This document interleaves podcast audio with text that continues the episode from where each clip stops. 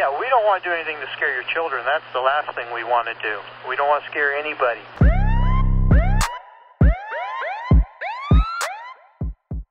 سلام به پادکست آخرین شاهد روایتی داستانی از پرونده های جنایی واقعی خوش اومدید من سعیده یکی از شنونده های این پادکست هستم و شما رو به شنیدن پنجمین قسمت از مجموعه وارث دعوت می‌کنم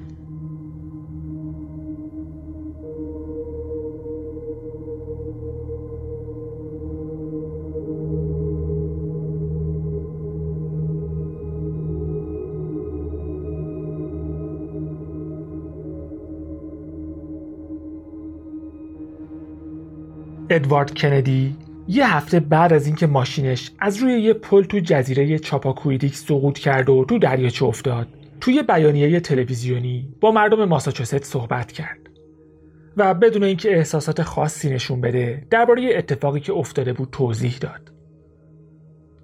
گفت یه پیچ و اشتباهی پیچید. جاده تاریک بود. به یه پل باریک بدون گارد ریل رسید. نتونست ماشین رو کنترل کنه و توی دریاچه افتاد. گفت با اینکه خودش هم فاصله زیادی با غرق شدن نداشت. چندین بار تلاش کرد و شیرجه زد تا ماریجو رو نجات بده. اما موفق نشد.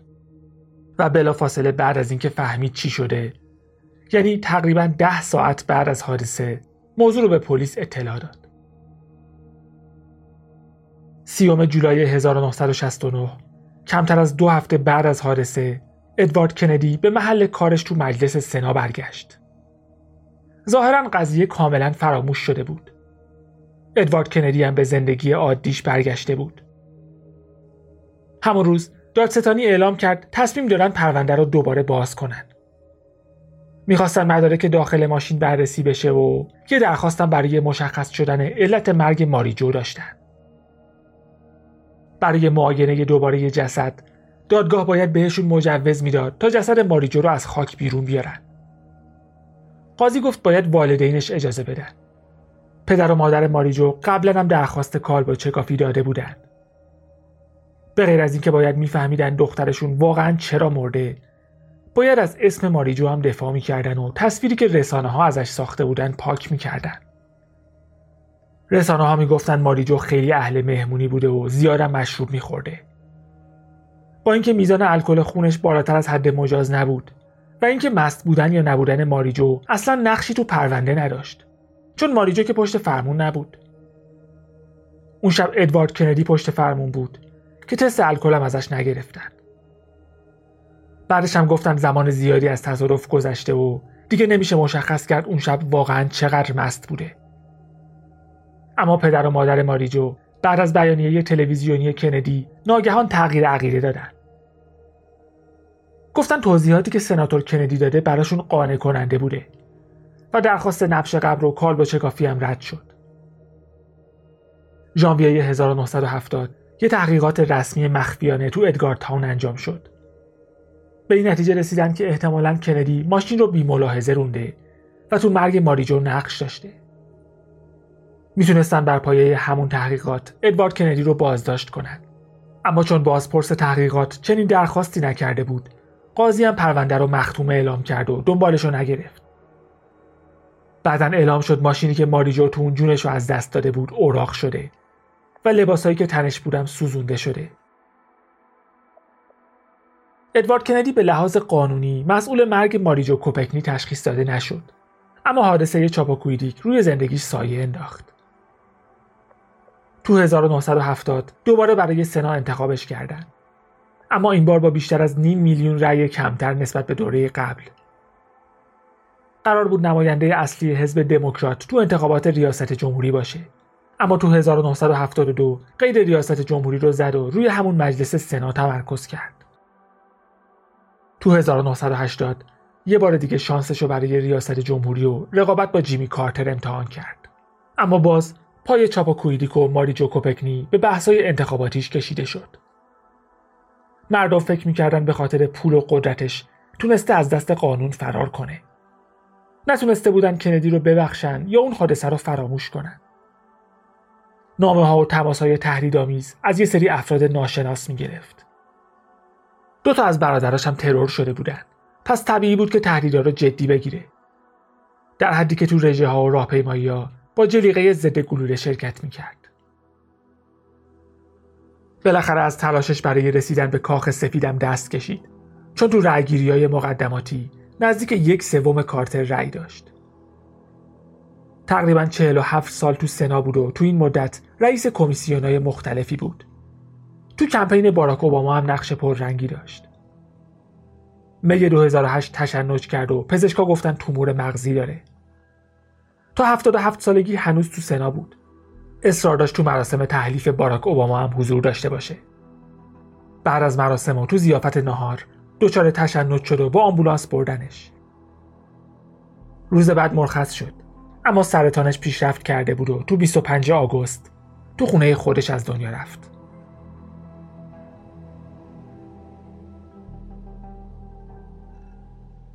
ماریجو کوپکنی دختر جوونی بود که تحت تاثیر سخنرانی معروف جانف کندی قرار گرفته بود.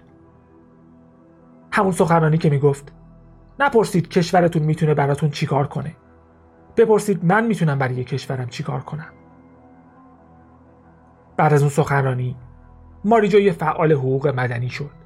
با سخت کوشی و تعهد وارد کمپین انتخاباتی بابی کندی شد و همه یه کسایی که میشناختنش می‌گفتن یه دختر با استعداده که از هیچ تلاشی برای بهتر کردن زندگی دیگران دریغ نمی‌کنه.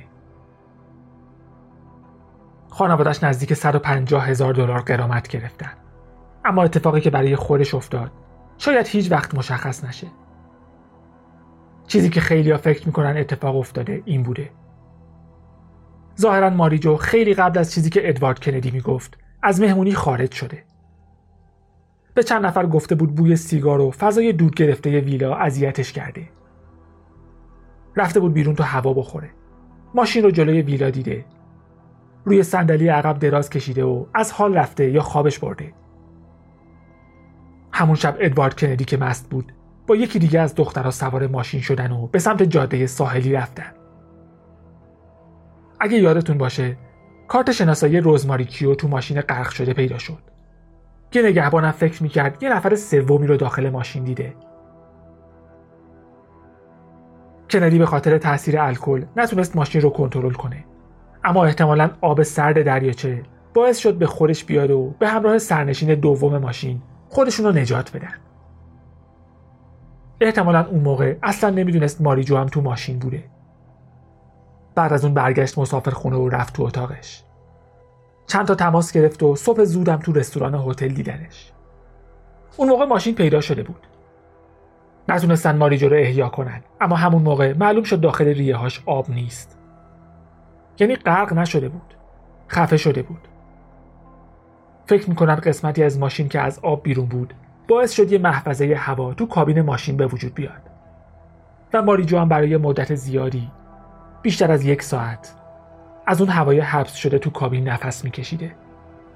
به خاطر همین بود که قواس گفته بود جسد تو حالت خداگاه بوده. چون ماریجو تا آخرین لحظه عمرش سعی کرده بود از یه ذره هوایی که برای نفس کشیدن وجود داشت استفاده کنه تا زنده بمونه.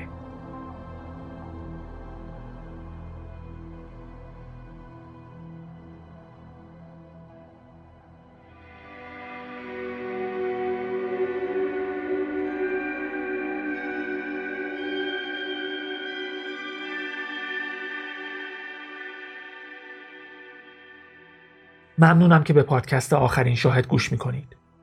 تا اینجا پرونده مرگ ماریجو به سرانجام رسیده و تو ادامه این اپیزود پرونده مرگ ادواردو تیرلا رو هم میبندیم. اپیزود بعدی اپیزود پایانی مجموعه وارثه و پرونده رابرت دورست هم بسته میشه. از شهین و علی شنونده های عزیزی که این هفته ازمون حمایت کردن تشکر می‌کنم.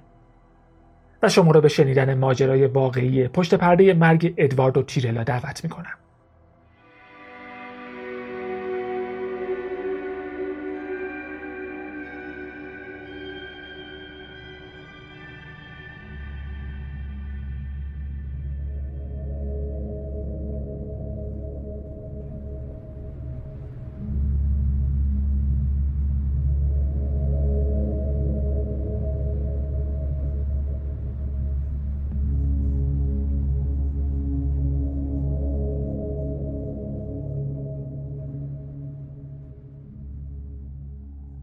پیتر لنس یه خبرنگار بود که تو نیوپورت بزرگ شده بود.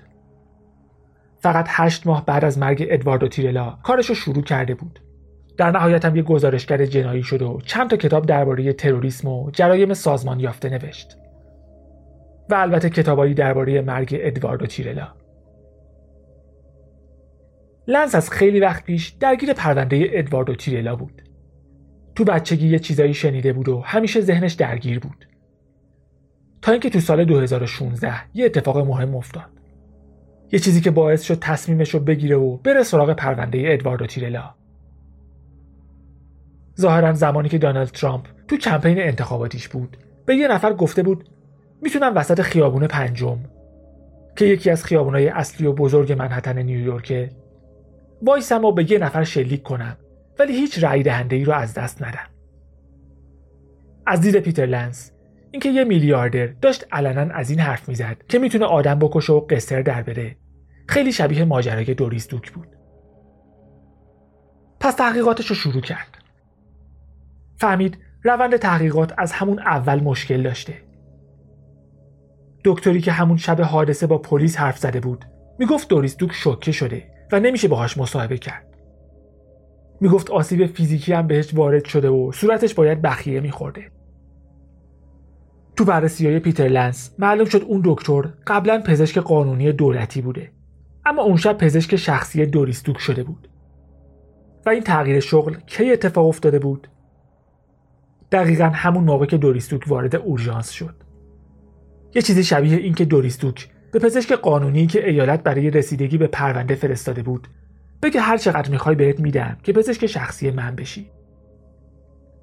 همون دکتر جسد رو معاینه کرد و گزارش پزشکی قانونی رو به پلیس داد. که یعنی تعارض منافع وجود داشته. شب حادثه بلافاصله دوریستوک رو توی اتاق ایزوله کرد و اجازه نداد کسی ازش سوالی بپرسه. به قول پیتر لنس کسی که مسئول مشخص کردن علت مرگ ادواردو تیرلا بود از دوریس دوک حقوق می گرفت. مدرک بعدی که لنس پیدا کرد یه گزارش پلیس بود که ظاهرا گم شده بود. گزارش مربوط به مصاحبه با دوریس دوک بود. اگه یادتون باشه بعد از اینکه رئیس پلیس اعلام کرد پرونده بسته شده دادستان کل اعتراض کرد و دوباره یه مصاحبه با دوریس دوک تو اتاق خوابش داشتن. ظاهرا رئیس پلیس نیوپورت با وکیل دوریستوک تماس گرفته و گفته برای اینکه پرونده رو ببندن مدارک بیشتری می‌خوان وکیل دوریستوک هم گفته بود خودشون یه چیزی بنویسن و اگه دوریستوک تاییدش کرد امضاش می‌کنه. نتیجهش یه مصاحبه سه صفحه‌ای بود که مثلا با دوریس انجام شده. یعنی اینطوری طراحی شده بود. سوالا مثلا توسط پلیس از دوریستوک پرسیده شده بود و یه نفر که قطعا دوریستوک نبود. حالا یا پلیس یا وکیل دوریس به سوالا جواب داده بود. حتی تاریخ تولد دوریس رو هم اشتباه نوشته بودن. دوریس مجبور شده بود موقع امضا کردن روش خط بکشه و درستش کنه. پیتر لنس بازم گشت. این بار یه سری اسناد از شکایتی پیدا کرد که خانواده ادواردو تیرلا بر علیه دوریستوکو شرکتی که ماشین رو کرایه داده بود تنظیم کرده بودن. تو اون اسناد دوریس اظهاراتی داشت که تو مصاحبهش با پلیس نبود. گفته بود ادواردو تیرلا ماشین رو تا فاصله سه چهار متری گیت برد. من روی صندلی شاگرد بودم. پیاده شد که در رو باز کنه و من رفتم پشت فرمون. پای چپم رو روی ترمز گذاشتم و دنده رو از حالت پارک به درایو بردم. ماشین رفت جلو خورد به گیت و متوقف شد. من آسیب دیده بودم و گیج بودم. اطراف رو نگاه کردم اما تیرلا رو ندیدم. برگشتم تو خونه تا ببینم اونجاست یا نه. یه مرد و یه زنم کمکم کردن. پیتر لنس فهمید اون مرد و زن کی بودن. یه مرد و دخترش که اون روز از اونجا رد می شدن و از غذا دخترم پرستار ارتش بود. لنس باشون صحبت کرد. گفتن اون روز یه ماشین رو دیدن که به درخت خورده و یه زنم تو خیابون پریشون بود و این طرف و اون طرف می‌رفت. زن به سمت خونه رفته بود و دختر پرستارم دنبالش رفته بود تا ببینه حالش خوبه یا نه. می‌گفت هیچ خونی روی صورت و بدن دوریس ندیده. مخصوصا صورتش که می‌گفت خیلی خوب بررسی کرده و هیچیش نبوده. برخلاف پزشک قانونی که می‌گفت دوریستوک سی تا بخیه لازم داشته. تو روزنامه فردا نوشته بودن دو غریبه دوریستوک رو در حالی پیدا کردن که سرش بریدگی داشته و ازش خون میریخته. دختر پرستار می‌گفت اصلا چنین چیزی نبوده. می‌گفت اگه خونریزی داشت حتما یارش میموند چون اصلا به خاطر این دنبال دوریس می‌رفت که مطمئن بشه حالش خوبه. ضمن اینکه می‌گفت دوریس تو خونه گفته از روی اد شده. پس سوال این بود اگه دوریس می‌دونست از روی اد رد شده چرا به دادگاه گفته بود دنبال اد میگشته؟ سوال بعدی این بود که مرگ ادواردو تیرلا حادثه بوده یا عمدی؟ لنس با خدمه ای که زمان حادثه تو راف پوینت کار می‌کردن حرف زد. گفتن درای آهنی به سمت داخل باز می‌شد. و با اون فاصله که ماشین با گیت داشت. دوریس باید دنده عقب می‌گرفت تا در باز بشه. باغبون دوریس می‌گفت وقتی اون شب خانم دوک و آقای تیرلا از خونه بیرون اومدن حسابی دعوا می‌کردن با گوشای خودش شنیده بود. سوار ماشین شدن و آقای تیرلا ماشین رو تا دم در برد. پیاده شد تا در رو باز کنه و قرار بود دوباره سوار بشه و ماشین رو از گیت رد کنه. اما به دلیلی خانم دوک تصمیم گرفته بود بره پشت فرمون.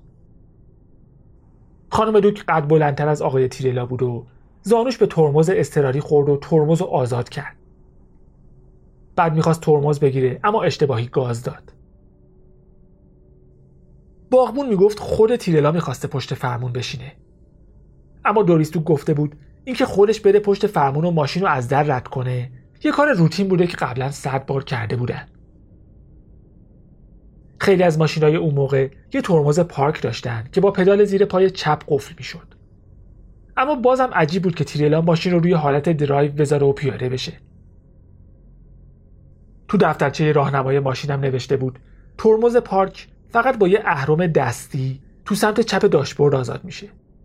پس نه تنها آزاد کردن ترمز با پا غیر ممکن بود بلکه یه چراغ هشدارم بود که نشون می‌داد ترمز پارک گرفته شده. خانواده تیرلا تو شکایتشون گفته بودن دوریستوک ترمز رو آزاد کرده. سوال این بود که امکان داشت یه نفر پدال گاز و ترمز رو اشتباه بگیره. لنس با یه کاراگاه مصاحبه کرد و این سوال ازش پرسید. کاراگاه گفت احتمالش کمه. چون تو اون مدل ماشین پدال گاز عمودی بود و پدال ترمز افقی و اینکه کسی دوتا پدال رو با هم اشتباه بگیره زیاد با عقل جور در نمیاد. تو روزنامه ها چیزی دربارش نگفتن. اما اون شب بازرس حوادث رانندگی رود آیلندم تو صحنه بود. با چرا قوه رد لاستیک قبل از رسیدن به گیت دیده بود. سعی کرد با دوریس هم صحبت کنه اما وکیلاش اجازه ندادن. طبق قانون بازرس باید تو حوادث منجر به فوت با راننده وسیله نقلیه مصاحبه می‌کرد. دو سه روز معطلش کردن و بهش آدرس اشتباه دادن. آخرم گفتن مصاحبه تموم شده و پرونده بسته شده. پیتر لنس گزارش پزشکی قانونی رو هم پیدا کرد. گزارشی که تو چند ده سال پیش معلوم نبود کجاست. لنس فهمید گزارش اشتباه بایگانی شده. به جای ادوارد و تیرلا به اسم ادموند تیرلا. دوریستوک گفته بود تیرلا وقت داشته پیاده بشه و در رو باز کنه. اما آسیبی که به در وارد شده بود نشون می‌داد در هنوز بسته بوده. ضمن که آسیب وارد شده به تیرلا با آسیبی که به در خورده بود مطابقت نداشت. دوریس گفته بود تیرلا بین ماشین و در مونده. اما گزارش پزشکی قانونی می‌گفت به جز یه شکستگی تو مفصل ران هیچ آسیبی به پاها وارد نشده. یه سری عکس هم نشون می‌داد آسیب به درا تو ارتفاع پایین تر از کمر تیرلا بوده. پس قطعا تیرلا بین در و ماشین نمونده بود. اولین مأمور پلیسی که به صحنه رسید یه مأمور گشت بود. گفت یه زن تو ماشین بود که خیلی ناراحت بود. منم چون جوون و بی تجربه بودم داد زدم یه نفر زیر ماشینه. این باعث شد زن شوکه بشه و از ماشین بیاد بیرون. خوشبختانه یه پرستار ارتش اونجا بود که از زن مراقبت می‌کرد. پس من رفتم سراغ جسدی که زیر ماشین بود. بعد از اینکه جسد رو بیرون آوردم یه قلم و کاغذ در آوردم و سعی کردم صحنه تصادف رو بکشم. مأمور گشت. رفته بود وسط خیابون بلویو و اونجا خون و یکم پوست و گوشت دیده بود. فکر می‌کرد اونجا محل برخورد ماشین با قربانی بوده. یعنی نه کنار گیت بلکه وسط خیابون. در حدی که فکر می‌کرد زنی که تو ماشین بوده به یه آبر زده که داشته از خیابون رد می‌شده. گزارشش رو تحویل داد اما روز بعد رئیس پلیس بردش تو صحنه تصادف و یه سری لکه خون روی گیت نشونش داد. و براش توضیح داد چی شده. می‌گفت قبل از اینکه ماشین به گیت بخوره تیرلا خودش رو پرت کرده روی کاپوت. همون برخورد باعث شکستگی مفصل رونش شده بود. ماشین تا وسط جاده رفته و ترمز کرده. تیرلا از روی ماشین قل خورده و افتاده جلوی ماشین. بعد ماشین از روش رد شده و قربانی تا اون ور خیابون زیر ماشین بوده و روی زمین کشیده شده. به خاطر همین گیت آسیب دیده اما پای تیرلا آسیب ندیده. یه شرکت تحقیقات جنایی هم این نظریه رو تایید کرد. گفتن بر اساس مدارک موجود واضحه که دوریستوک قبل از رد شدن ماشین از گیت دست کم سه ثانیه گاز داده. هیچ مدرکی نشون نمیده آقای تیرلا بین در و ماشین بوده. واضحه که اول روی سقف پرت شده بعد جلوی ماشین افتاده و ماشین وسط خیابون از روش رد شده. در این صورت دوریستوک ادوارد و تیرلا رو با قصد و نیت کشته بود.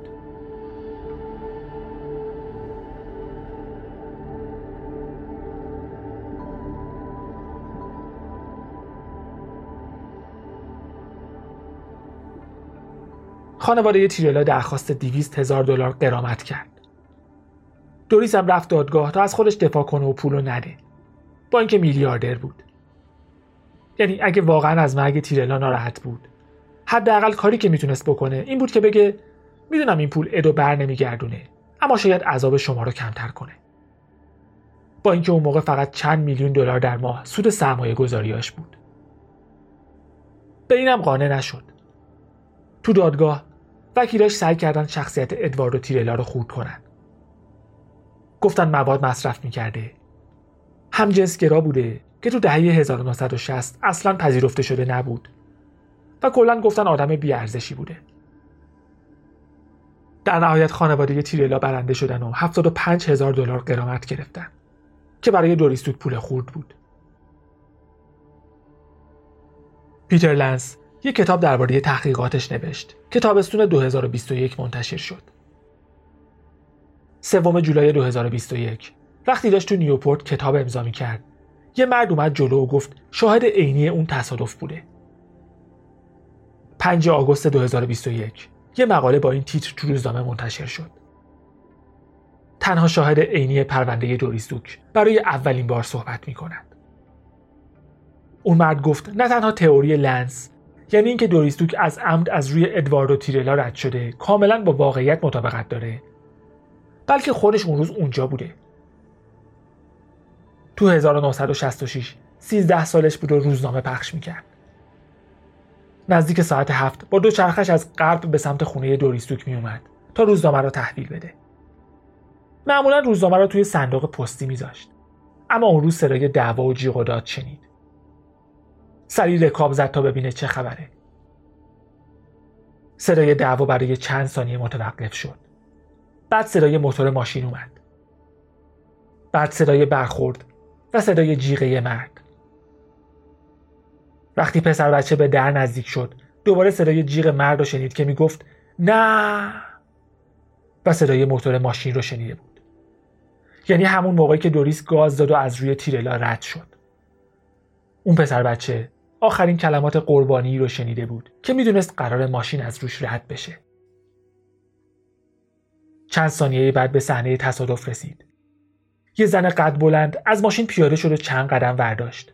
دور ماشین چرخید و نگاه کرد. شاهدای دیگه گفته بودن دوریس تو ماشین نشسته بود و دنبال اد میگشت. اما اون پسر بچه دیده بود که دوریس از ماشین پیاده میشه و همه جای ماشین رو چک می‌کنه. رفته بود سمت زن و پرسیده بود می‌تونم کمکتون کنم خانم. دوریس که جا خورده بود بهش گفته بود بهتر گورتو گم کنی. پسر سعی کرده بود زیر ماشین رو ببینه اما دوریس جلوشو گرفته بود و دوباره داد زده بود. همین الان از اینجا برو. اون پسرم هیچ آسیب و جراحتی روی صورت دوریس دوک ندیده بود. جسد تیرلا رو هم ندیده بود. تا جایی که می‌دونست هیچکس آسیب ندیده بود. روز بعد که می‌خواست روزنامه ها رو پخش کنه تیترا رو دید و تازه فهمید چی شده. رفت خونه و به پدرش گفت چی دیده و چی می‌دونه. پدرش یقش رو گرفت و چسبوندش به دیوار. گوش کن پسر. راجع به این قضیه با هیچ کس حرف نمی‌زنی. فهمیدی؟ نه مادرت نه برادر خواهرت و نه دوستات. مهمتر از همه هیچی به پلیس نمیگی. می‌گفت حرف پدرش رو گوش کرد. اما دلیلش رو نفهمید. چون پدرش خیلی قانون مدار بود و خیلی به درست و غلط اهمیت می‌داد. تا وقتی 18 سالش شد و بالاخره جرأت کرد از پدرش بپرسه چرا اون روز اون کارو کرده. پدرش خیلی واضح جوابشو داد. گفت چون اون موقع فهمیدم می‌تونی وجود انگیزه و نیت قتل رو ثابت کنی. از این میترسیدم که یه روز که داری با دوچرخت روزنامه پخش می‌کنی خیلی اتفاقی یه ماشین بهت بزنه. کسی که می‌تونست پلیس رو بخره براش کاری نداشت که یه شاهد رو سربلیست کنه گفتم به کسی نگی چون جون پسرم برام از همه چی مهمتر بود دوریستوک 28 اکتبر 1993 تو سن 80 سالگی مرد. غذا تو گلوش گیر کرد و خفه شد. اما بعد از چند جراحی پلاستیک و جراحی زانو کلی مورفین تو بدنش بود که فکر می‌کنن تو مرگش نقش داشته. جسدش کالبد چکافی نشد و ظرف 24 ساعت سوزونده شد. وقتی مرد خیریش یک و دو دهم میلیارد دلار ارزش داشت و الان ارزشش به یک و هشت دهم میلیارد دلار می‌رسه. املاکش تو هونولولو، نیوجرسی و راف پوینت به موزه تبدیل شد و بیشتر ثروتش هم برای خیریه‌ش به ارث گذاشته شد. این پایان پرونده مرگ مشکوک ادواردو تیرلا بود که حالا می‌دونیم به احتمال بسیار زیادی قتل عمد بوده. تا هفته بعد و آخرین قسمت از مجموعه وارث. مراقب خودتون باشید. و به امید دیدار.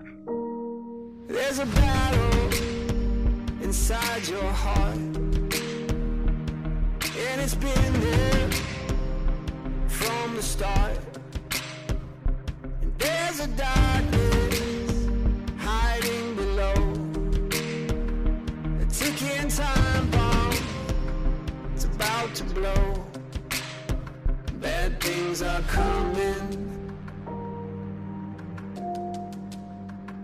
You best start running. We're going down to the dark, digging down in the deep, where the bad things are. Going down, bad things are coming.